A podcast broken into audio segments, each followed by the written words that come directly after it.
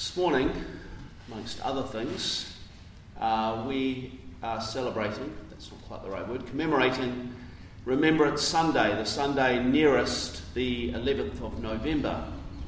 So I wonder what it is that we remember as we commemorate this day. So, what do you think we remember this day? Those who went to the First World War? Those who died? The armistice? Any others? Yeah, I give that. I remember that my father was in the First World War and he really suffered physically from that for the rest of his life. Yep. So there's also all those who came home, uh, many of whom suffered physically, and many of whom suffered psychologically from the brutality of that war, uh, and all of whom came home changed men.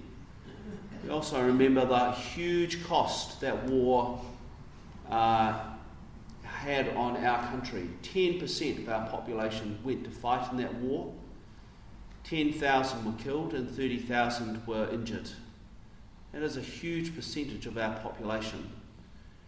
And the effect on that, the number of uh, wives and children who never saw their husbands and fathers again, uh, the significant number of women who never married because of the depletion of the stocks of males in this country, and the economic cost losing that number of men out of this country.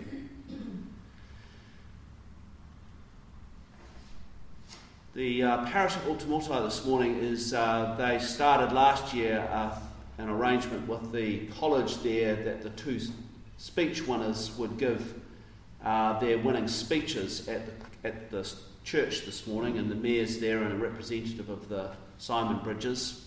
And in the little program they've developed, there's a line in there about uh, we remember all those who went to fight to establish peace. Now, I, when I read that line, I didn't look at the name at the bottom, which was a little unfortunate because I was talking to the person who was name was at the bottom, so I managed to put my foot in it. But I made a comment about how long we will perpetuate that myth that we will go and fight wars to establish peace. And I wonder if those who will be there at St. John's this morning will notice the irony of that statement. That this great war that was fought so called to end all wars, in fact, because of the decisions of those who won that war, the Americans, the British, and the French, led directly to the Second World War, almost made the Second World War inevitable. And those decisions are still having an impact on us today in the Middle East, how they carved up the Middle East to suit their empires. It's a tragedy that we keep perpetuating myths that if we go to war, we can establish peace. We can end conflict, yes, but we can never establish peace. I think one of the most honest war memorials I saw was in Marsland Hill in New Plymouth, which was for the Boer War, which I've quoted in our pew sheet, which commemorates all those men who went off to fight patriotically for the motherland and for empire. And tragically, that's what most wars are about fighting for motherland and the empire, or some kind of arrangement around that. So, how do we remember and honour those then who have gone to fight, not just in the First World War, although this date is linked to the First World War, but to every war that New Zealanders have fought in, including, I might add, the battles that were fought here, where New Zealanders fought in invading British Army, fought for their livelihoods, their families, their land, their freedom. Well, I think one of the ways is to think about what causes war and to work to eradicate those causes, to work to ensure that no other young men and women have to go overseas to fight in one of these terrible occasions. So, what are the causes of war? Well, I'm no sociologist. It's one of the things I don't have any qualifications in. But from looking over history and thinking about some of the recent conflicts, some of the causes I would suggest are the huge divide between the wealthy and the poor and the hopelessness that causes. And we can see that as one of the primary causes of the Arab summer, the Arab spring, and the ongoing conflict in Syria and this ongoing disquiet in Egypt and Libya, for example. I think at play in nearly every conflict there's a self centeredness where each side loses an appreciation of the needs of the other, which grows in absolute belief in the rightness of our own position.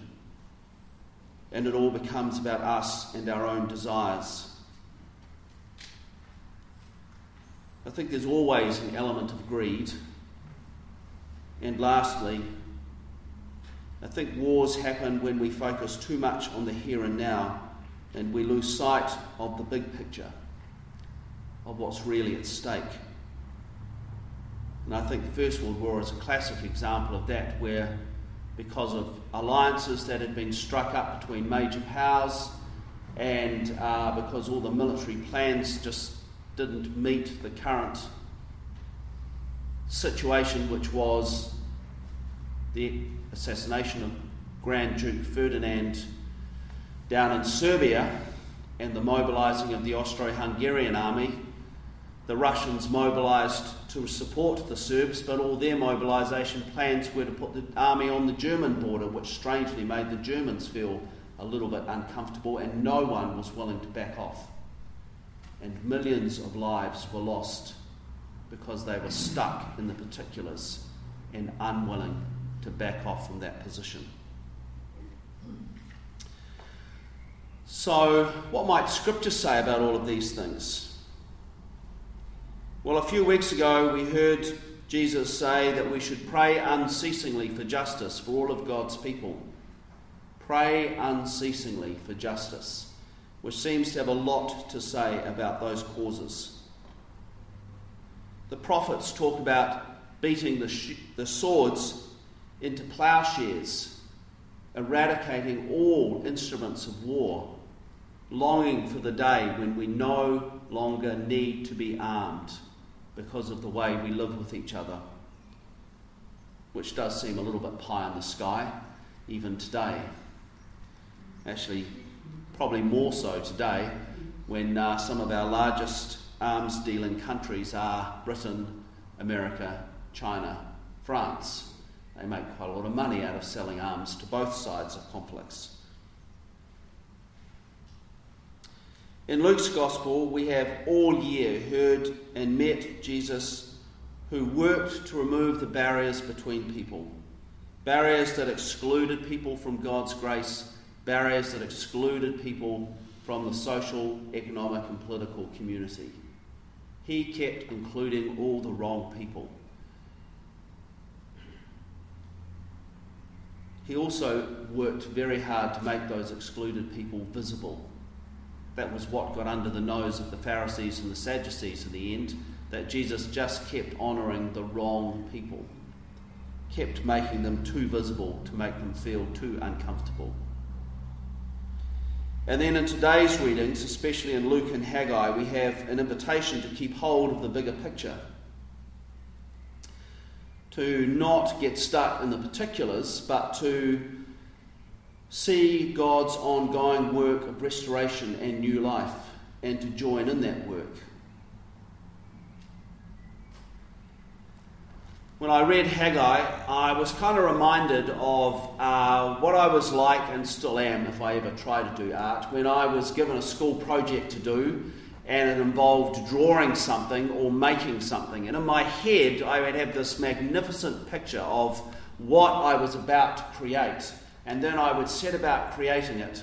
And the end product was always, well, compared to what I had in my head, rubbish. Really, I was always profoundly disappointed with my own ability as an artist. And that was exasperated when I'd go to school and see it, what some of the other more talented people had built or created. And I'm sure some of you have had exactly that experience. Well, that's exactly what's going on for these people in Haggai. They survived, thrived during their years in exile in Babylon, and then the Persians came along and defeated the Babylonians and released all the exiles, said, You can go home now. And some of them did. Some of them had a pretty good life in Babylonia and decided to stay, but some of them went home. And in their head was a picture of what they were going to do when they were going to get home. The magnificent Jerusalem that they were going to rebuild, at the heart of which was going to be a temple as good as the one that had been destroyed by the Babylonians. And then we have today's reading where the reality of what they've been able to achieve has hit them. And it's nowhere near as good as what they'd hoped for. And part of that is the amazing picture they'd built up of how magnificent Jerusalem and the temple had been. And that picture was probably 10 times better than it had been in reality anyway but the harshness and the difficulty of what they were trying to do had hit them. They got bogged down in the details, in the here and now. And then we have these two people, which um, Barbara tripped over, but I always love the guy, Zerubbabel. I'm sure that's not how you say his name, but I always think of that whenever I read that reading. Zerubbabel, I think, is probably a better way of saying it, but Zerubbabel and Jehoshaphat. And their message is pretty clear. Let's stop focusing on the here and now and how difficult we're finding it, and let's instead focus on what God is doing. Let's focus on the bigger picture. That's a pretty good message to think of when we're thinking about the causes of war, which just seems so huge, and the ongoing conflicts around the world we could get pretty despondent and give up. But Zerubbabel and Jehoshaphat said, Don't give up, don't despair, do what you can do, and focus on what God is doing, and join in that. It's a very good message for us both in terms of Remembrance Sunday and in terms of what we're doing here as a parish, really. It's not in my notes, but I'll just carry on. Uh, during the last, we're about to do a youth service this morning at 9.30, which is why there's two sets of collects and all that kind of stuff, and the pew sheet seems so fat. And if I'd thought about it, half of that stuff would have been in the service sheet for 9.30 anyway. But anyway, a friend of mine down in Palmerston North organised a fantastic children's and family service a couple of weeks ago and uh, she was put a post on Facebook about how much she struggles with. She puts on these things, she invites all these families, and she gets two or three people turning up, and just how disheartening that is. And it is disheartening. But again, I think part of that is we need. Part of what she says is people keep telling me that I need to stop inviting people to church because that's not where they're going to find life. She said, As someone who has grown up in the church, my best moments have been in the church. I've grown up nurtured and loved by people in the church. I don't understand why people don't want that kind of experience. And that is partly the struggle we have, really. That when this group of people mean so much to us, we struggle to see why others don't want to join us. And it would be easy to give up and be despondent. But instead, Haggai says, well, it is difficult, but don't get stuck in the difficulty. Keep an eye on what God is doing. God's ongoing work is still happening. Keep hope, join God. On, I think it was Wednesday, it was Wednesday, we, on Tuesday, we remembered Guy Fawkes. But in our New Zealand history, the 5th of November, as we heard at 9.30 last week, is also the anniversary of the invasion of Parihaka village in New Plymouth. And on the 6th of November, in our lectionary, in our calendar, we remember one of the leaders of that community, community Te Whiti Rongomai, the other one being Tohu Kakahi. Now, some of us from this parish were at Parihaka a few weeks ago to hear the story standing on the ground there. Te Whiti and Tohu were some of the great inspiration for somebody we might know more about, Mahatma Gandhi. And our current Archbishop, when he went to India for six months while he was at theological college, he did an exchange with one of their theological colleges. He got there, and the people at the theology college said, Ah, oh, well, you're from New Zealand, so you'll know all about Parihaka and Te Whiti and Tohu. And he said, uh, no, I've never heard of them. So these people in India knew all about them because of the importance of them to Gandhi. So he came back to New Zealand and found out about them and is now bishop in Taranaki. So uh, it's strange how these things work. But these people, against all odds, could have got stuck in the here and now, could have got stuck in the land confiscations and what that would mean for their people, could have taken up arms and fought. At that point, the Taranaki tribes, especially in South Taranaki, were still undefeated. Titokawaru had won every battle he'd engaged with, and South Taranaki was still a no go zone for Europeans. But Te and Tohu said there is no future in violence. There is no future for our people, and there is no future for this country if we keep fighting each other. We have to find another way of living together. And they worked incredibly hard at that. So instead of violently opposing the land confiscations, they just, when the surveyors came, went along and packed up the surveyors' equipment and escorted them off their land. When they surveyors put in pegs, they just pulled them up each night. When they laid out roads, they ploughed them up and put fences across them. Uh, when settlers came and put up fences, they went along and took the fences down. And so uh, most of the men were arrested and sent to prison. They were never put on trial because the government knew that if they were ever put on trial, the courts would say they have committed no offence, so would be instantaneously uh, released. And so the government just kept on passing laws that said we don't need to bring these people to trial. They were eventually all released. And then on the 5th of November 1881, people like Rolleston, who we have mountains and all sorts of things named after, and Bryce, who was the native minister at the time, uh, the premier who was overseas, was a little bit more compassionate uh, they decided now was the time to act and they brought in the militia and the army. And they were all set up to massacre the people of Parihaka. If anyone had shown any violent opposition, the people of that village would have been massacred. But instead, Te Whiti and Tohu sent children out to meet the, the approaching army. And the people of that village sat still in the middle not engaging with the British forces, the New Zealand forces at all, the militia, not responding, not showing any fear. And even when Tohu and Te were arrested, they sat still and continued to sit still. We could say in the end that Te and Tohu lost. The land was confiscated. Their village, in the end, went down to about eight people. It's now back up to about 50. But people still meet on the 17th of every month and remember the work that they did. They inspired Mahatma Gandhi, who then led a revolution in India, a non violent revolution that led to the end of British rule. And there are those in this country who continue to remember them and their message of peace, a message of finding a way for Māori and settlers to live beside each other in peace and mutual prosperity. Not all being the same, Māori being Māori, European settlers being European New Zealanders.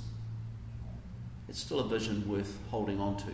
We could get lost in the particulars, or we could see God's hand at work in what they were doing and join that work. So, this Remembrance Sunday, what is it that we remember? And what does that remembering invite us to do? Let's spend a moment thinking about that. What is it that we remember? And what does that remembering invite us to do?